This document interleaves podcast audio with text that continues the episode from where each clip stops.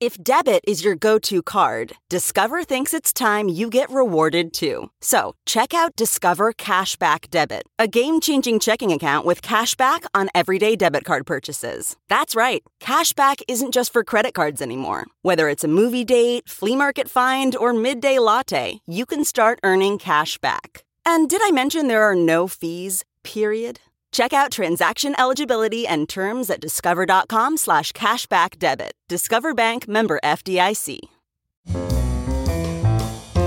This is Merriam Webster's Word of the Day podcast for Wednesday, January 12th.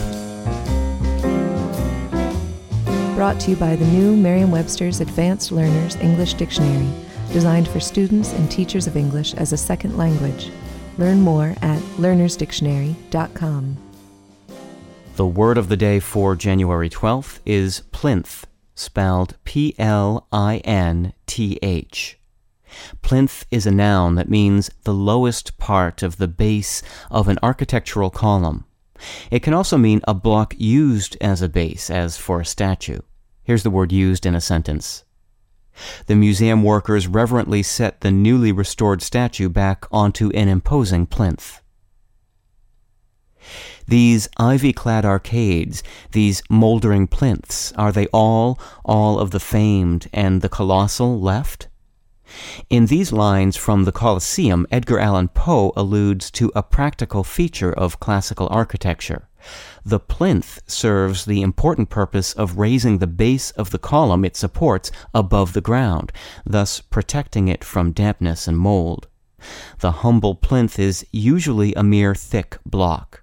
It's humbly named, too, for the Greek word plinthos simply means tile or brick.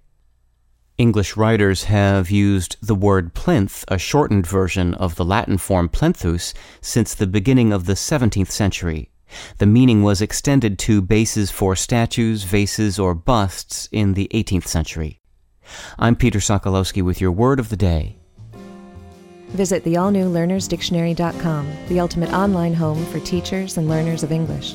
A free online dictionary, audio pronunciations, custom study lists, and interactive exercises are available now at learnersdictionary.com.